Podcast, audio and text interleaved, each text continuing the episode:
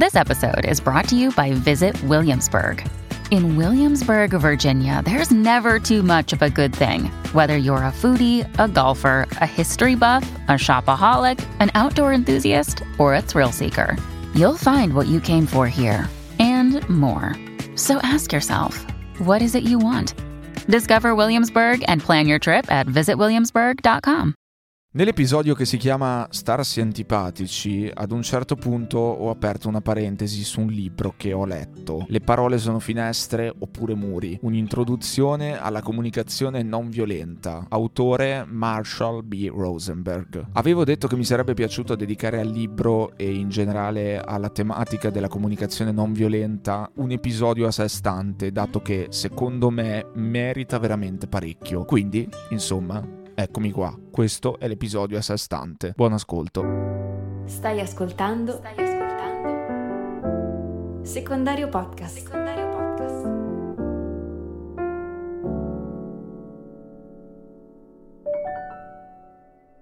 Partiamo dalle basi, innanzitutto che cos'è la comunicazione non violenta. Come scrive Rosenberg nel suo libro, Rosenberg è uno psicologo statunitense che nel 1960 ha ideato questa comunicazione non violenta, la CNV, è l'abbreviazione CNV, è un approccio alla comunicazione, alle parole e all'ascolto che ci porta a dare dal cuore, connettendoci con noi stessi e con gli altri in un modo che permette alla nostra naturale empatia di sbocciare. E tu, dopo aver sentito questa descrizione penserai sì, ok, tutto molto bello, ma che cosa vuol dire in concreto tutto questo? Che cosa vuol dire in concreto dare dal cuore e connettersi con noi stessi e con gli altri e far sbocciare la propria naturale empatia? Che cosa vuol dire tutta sta roba? Lo so, capisco che detta così non si capisca granché, sembra una roba tutta molto astratta, ma in realtà la CNV non sono soltanto delle belle frasi, dare dal cuore, connettersi connettersi con noi stessi, far sbocciare l'empatia, ma è un modello di comunicazione piuttosto semplice, come sentirai, che si può apprendere e mettere in pratica veramente nella propria vita quotidiana al fine di rapportarsi con se stessi in primis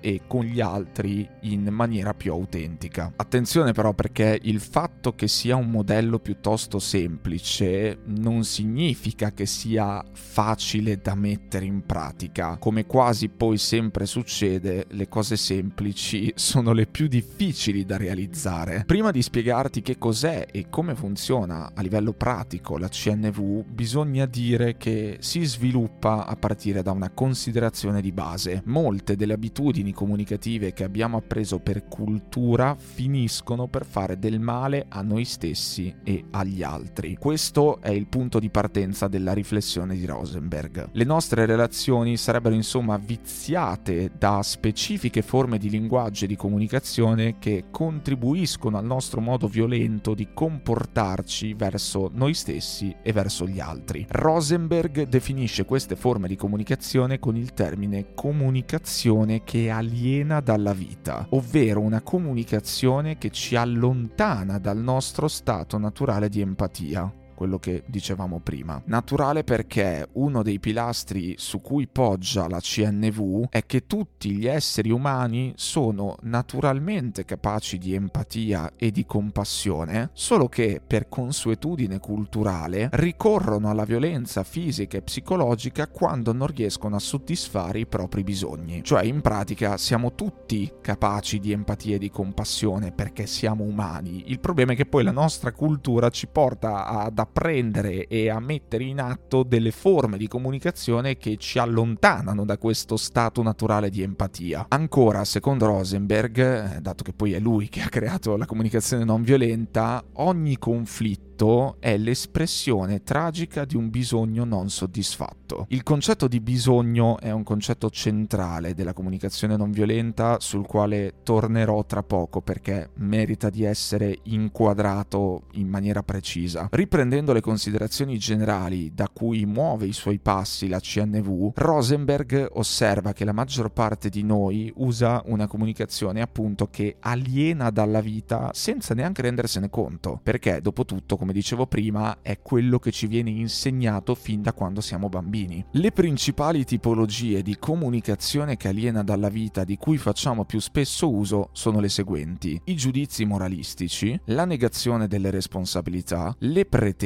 l'attribuzione di meriti e di punizioni. Look, Bumble knows you're exhausted by dating. All the must not take yourself too seriously and 6 1 since that matters. And what do I even say other than hey? well, that's why they're introducing an all new Bumble with exciting features to make compatibility easier, starting the chat better, and dating safer. They've changed, so you don't have to. Download the new Bumble now. Prendiamoli uno alla volta in considerazione partendo dai giudizi moralistici, che sono tutti quei giudizi che implicano il torto o la cattiveria di quelle persone che non agiscono in armonia con i nostri valori. Tanto per fare un esempio, ogni volta che diciamo a qualcuno sei egoista oppure sei inopportuno, stiamo implicitamente dividendo il mondo in due parti, quelli che hanno ragione e quelli che hanno torto. In generale, ogni volta che incolpiamo, insultiamo, umiliamo, etichettiamo, critichiamo, diagnostichiamo, stiamo esprimendo un giudizio, cioè stiamo comunicando in maniera violenta. Tutti quanti noi, credo che questo sia abbastanza semplice da constatare e da ammettere, abusiamo ogni giorno di giudizi senza neanche rendercene conto, senza farci caso. Tutti quanti noi parliamo un linguaggio che tende implicitamente a etichettare applicando il criterio di giusto, sbagliato, buono, cattivo, normale, anormale, intelligente, stupido. La reazione automatica che abbiamo quando ci imbattiamo in persone o comportamenti che non ci piacciono o che non comprendiamo è ritenerli sbagliati, cattivi,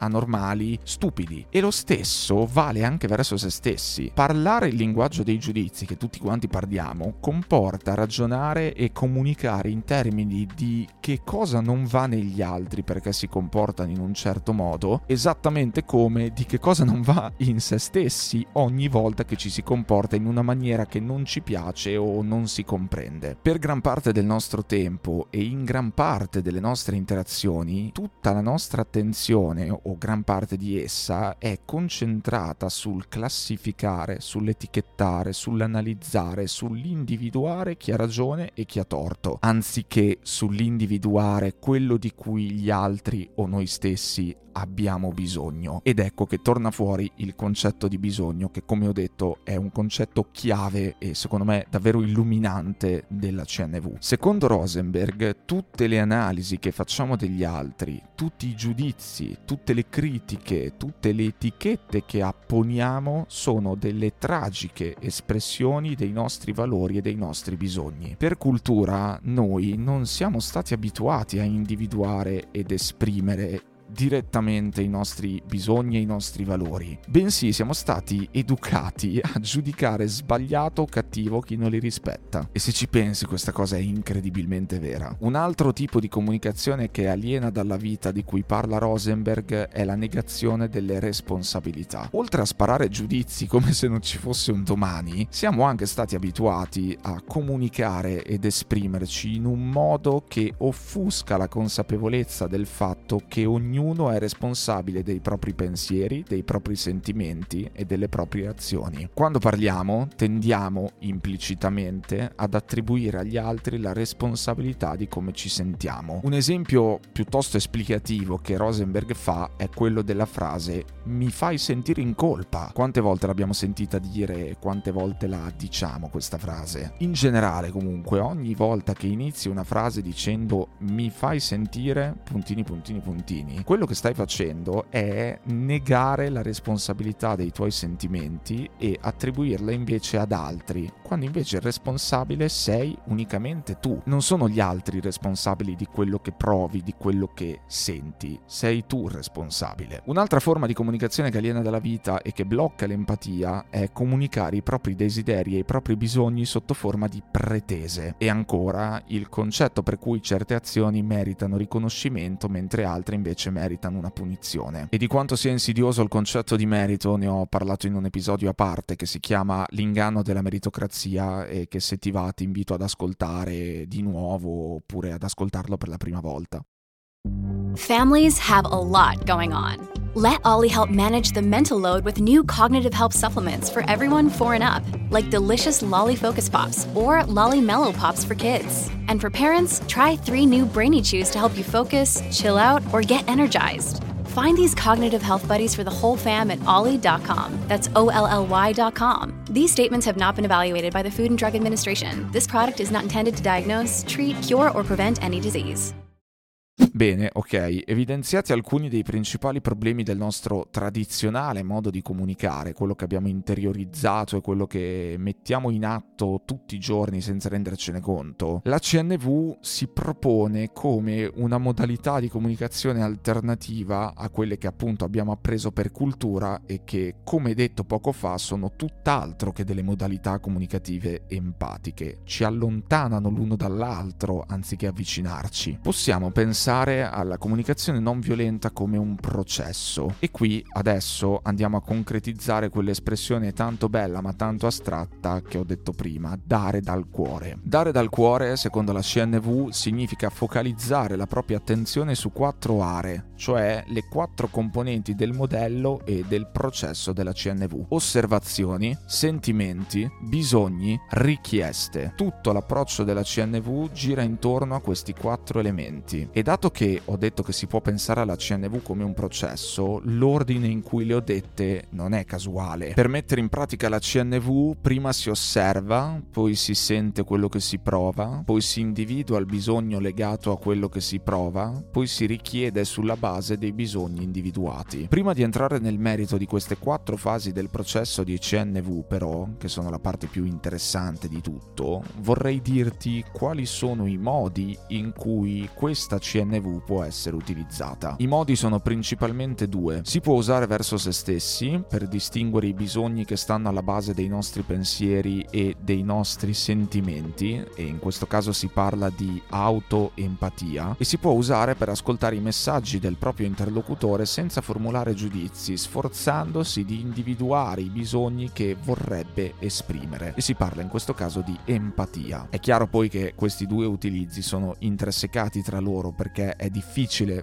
per non dire impossibile, empatizzare con gli altri se prima non si è offerta empatia a se stessi. Detto questo, veniamo al dunque osservazioni, sentimenti, bisogni, richieste. La prima cosa che la CNV ci mette in guardia dal fare è mescolare osservazioni e valutazioni. Bisognerebbe infatti osservare quello che si vede, si sente, si tocca, quello con cui si entra in relazione senza contemporaneamente valutarlo, cosa che invece, indovina un po', facciamo in continuazione. Di solito infatti, mentre osserviamo qualcosa, mentre vediamo qualcosa, mentre mentre ascoltiamo qualcosa, lo stiamo anche giudicando ed etichettando nello stesso momento. Un esempio di osservazione mescolata alla valutazione è dire sei troppo generoso a una persona dopo averla osservata dare, che ne so, tutto tutti i suoi soldi del pranzo a delle altre persone. Quando ti vedo dare ad altri tutti i tuoi soldi del pranzo, penso che tu sia troppo generoso. Ecco, questa invece al contrario è un'osservazione separata dalla valutazione. Alla fine è sempre una questione di etichettamento. Nel primo caso, nella prima frase, anziché concentrarsi sul comportamento specifico, si ricade nella generalizzazione e così una persona che si comporta in un determinato modo, in una determinata determinata circostanza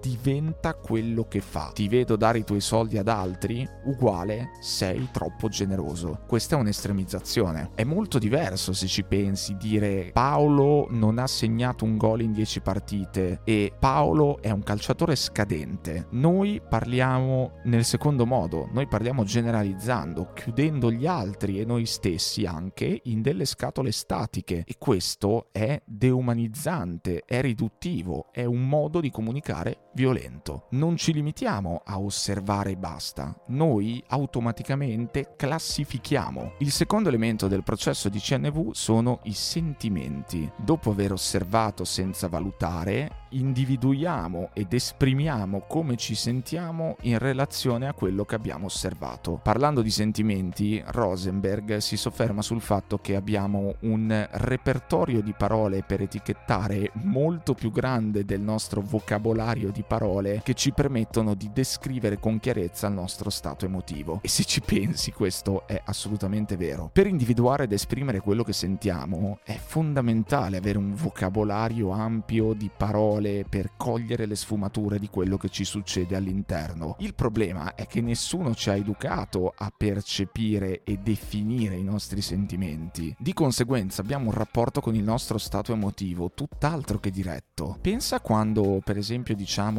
sto male oppure sto bene. Cosa significa di preciso? Male, bene? È una roba troppo generale, troppo generica. Sono delle espressioni troppo vaghe che non esprimono con precisione quello che provi. Quindi, a livello pratico, non aiutano né te né gli altri a comprendere di che cosa hai davvero bisogno per stare meglio o che cosa ti fa stare bene. Rosenberg nota che una comune fonte di confusione provocata dal nostro linguaggio abituale è utilizzare la parola sentire senza in realtà esprimere un sentimento, bensì un pensiero. Mi sento incapace come studente. Questa frase è un pensiero, è un giudizio travestito da sentimento. Mi sento insoddisfatto di me come studente, invece è un sentimento vero e proprio. Allo stesso modo, sento di essere un fallimento è un pensiero, mi sento frustrato quando fallisco un esame è un sentimento vero e proprio. Se ci fai caso, confondiamo continuamente sentimenti e pensieri e tendiamo continuamente a nascondere i nostri sentimenti dietro a delle valutazioni, dei giudizi, delle diagnosi sugli altri e su noi stessi. Per praticare la CNV è importante quindi innanzitutto arricchire il proprio vocabolario di parole parole per esprimere i propri sentimenti. Infatti, nel suo libro, Rosenberg offre un lungo elenco che ti fa subito rendere conto di quanto sia effettivamente limitato il nostro vocabolario quotidiano dei sentimenti.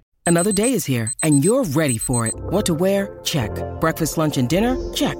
Planning for what's next and how to save for it? That's where Bank of America can help. For your financial to-dos, Bank of America has experts ready to help get you closer to your goals. Get started at one of our local financial centers or 24-7 in our mobile banking app. Find a location near you at bankofamerica.com slash talk to us. What would you like the power to do? Mobile banking requires downloading the app and is only available for select devices. Message and data rates may apply. Bank of America NA, member FDIC.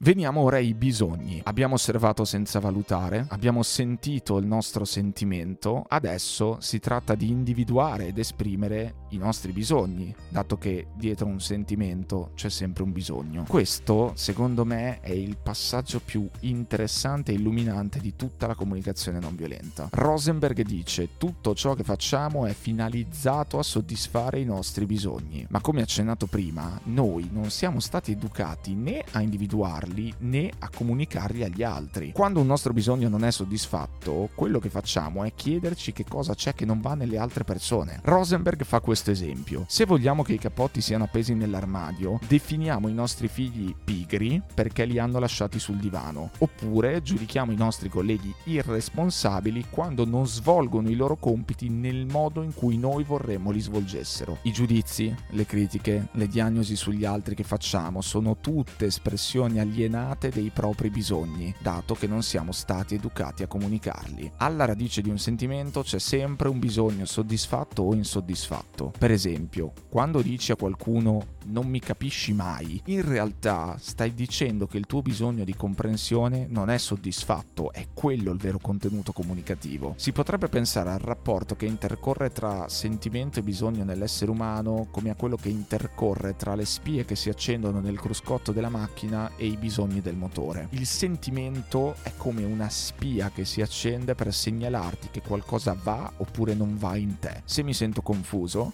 sentimento, è perché vorrei avere chiarezza bisogno. Se mi sento amareggiato, sentimento, è perché vorrei avere conforto, bisogno. Come nell'automobile, dove è il bisogno del motore che fa accendere la spia nel cruscotto, nelle persone sono i bisogni soddisfatti o insoddisfatti che attivano i sentimenti. Da questo punto di vista, i sentimenti sono quindi quello che si manifesta in superficie, mentre i bisogni sono quello che rimane più in profondità e che li aziona, che li porta a manifestarsi. Questo spunto di riflessione che offre la CNV, cioè di pensare in termini di bisogni che ci portano a provare determinati sentimenti, secondo me, lo ripeto, è qualcosa di davvero illuminante se inizi un po' a entrare nell'ottica di ragionare in questo modo. È banale, è semplice, ma proprio per questo è incredibilmente vero. Per esempio, quando provi allegria, magari è perché il tuo bisogno di socialità è soddisfatto, se ci pensi. Oppure, quando provi tristezza, quando ti senti triste, magari è perché il tuo bisogno di conforto è insoddisfatto. Rosenberg dice che tanto più direttamente riusciamo a collegare i nostri sentimenti ai nostri bisogni, tanto più è facile per gli altri rispondere con empatia e quindi aiutarci a soddisfarli. Allo stesso modo, quando qualcuno ci comunica qualcosa in modo negativo, si può praticare l'autoempatia per individuare i propri sentimenti e relativi bisogni insoddisfatti ed empatia per provare a percepire i sentimenti e i bisogni nascosti nel messaggio negativo altrui. Ricordati questo, c'è sempre un bisogno sottostante a quello che provi. Pensare in questi termini secondo me è una gran svolta. Infine, dopo aver osservato senza valutare, aver sentito cosa proviamo, dopo aver individuato i bisogni sottostanti ai sentimenti, adesso si tratta di richiedere con chiarezza quello che ci serve per arricchire la nostra vita. Nel caso in cui un nostro bisogno non sia soddisfatto, è importante chiedere agli altri che compiano delle azioni per soddisfarlo in un modo funzionale e non disfunzionale funzionale. Insomma, esattamente come bisogna imparare a parlare e a comunicare in modo non violento, evitando di giudicare, fare diagnosi, incolpare, criticare, etichettare, bisogna anche imparare a fare delle richieste che portino gli altri a rispondere con empatia ai nostri bisogni. Anche questo è un punto fondamentale della CNV e Rosenberg infatti fornisce delle indicazioni concrete per esprimere delle richieste che non suonino agli altri come delle pretese e che quindi non li portino a mettersi sulla difensiva, con il risultato poi chiaramente di creare dei conflitti e della distanza anziché creare della collaborazione,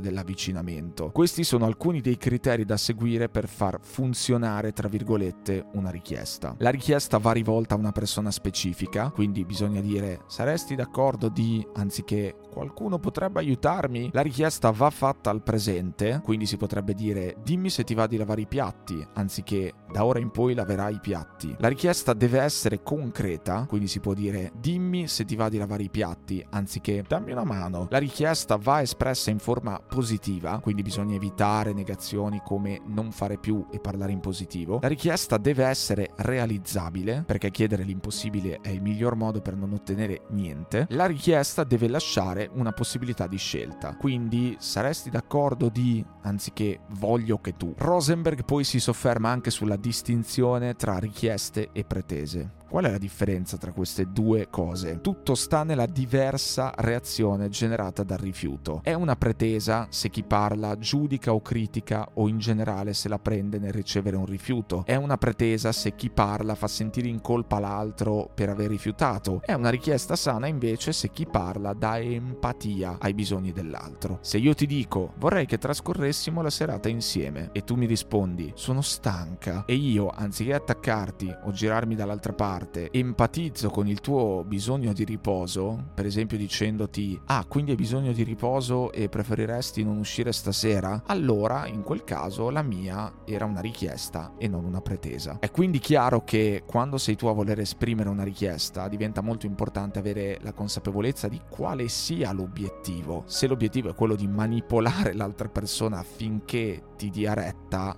allora non stai usando la CNV, ma stai usando, al contrario, una comunicazione violenta.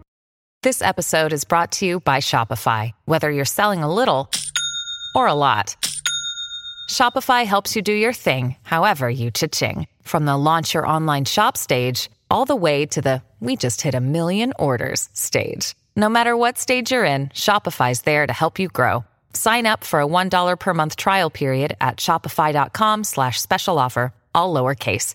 That's shopify.com slash special offer.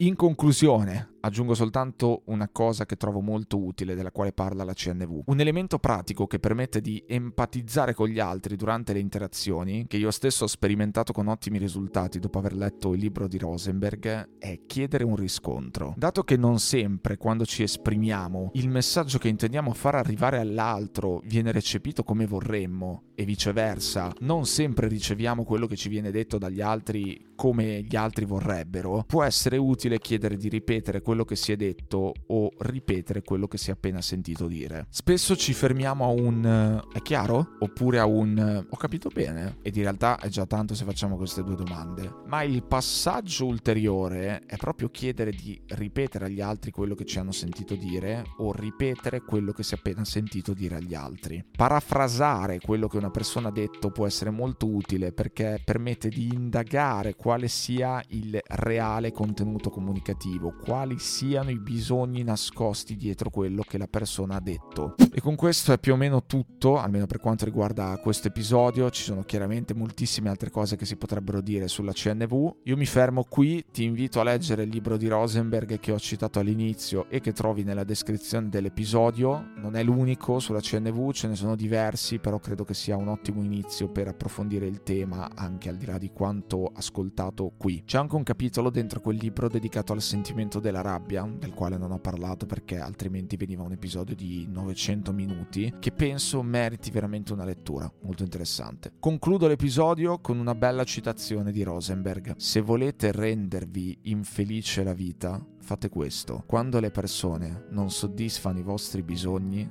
dite che cosa c'è di sbagliato in loro per il fatto che non fanno una determinata cosa. Siate liberi, siate empatici.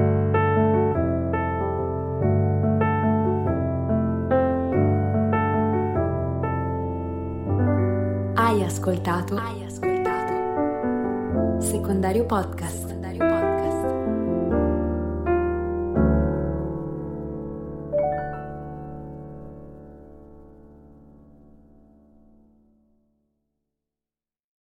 E adesso un bel caffè finito. Perché rischiare di rimanere senza caffè quando puoi abbonarti a Caffè Borbone? Prezzi vantaggiosi, costi di spedizione inclusi, tante possibilità di personalizzazione e l'abbonamento lo sospendi quando vuoi. Decidi tu la frequenza, la qualità, scegli tra le cialde e capsule compatibili e crea il tuo mix di gusti e miscele. Mai più senza caffè con l'abbonamento Caffè Borbone. Tutte le info su caffèborbone.com. Vacanze in Sicilia o in Sardegna. Con i traghetti GNV viaggi in relax, porti tutto quello che vuoi e ottieni super vantaggi. Col nuovo programma Fedeltà MyGNV accumuli punti viaggiando, ricevi un cashback del 20% e tanti sconti a bordo. Non c'è modo più conveniente per andare in vacanza. Scopri i dettagli su gnv.it.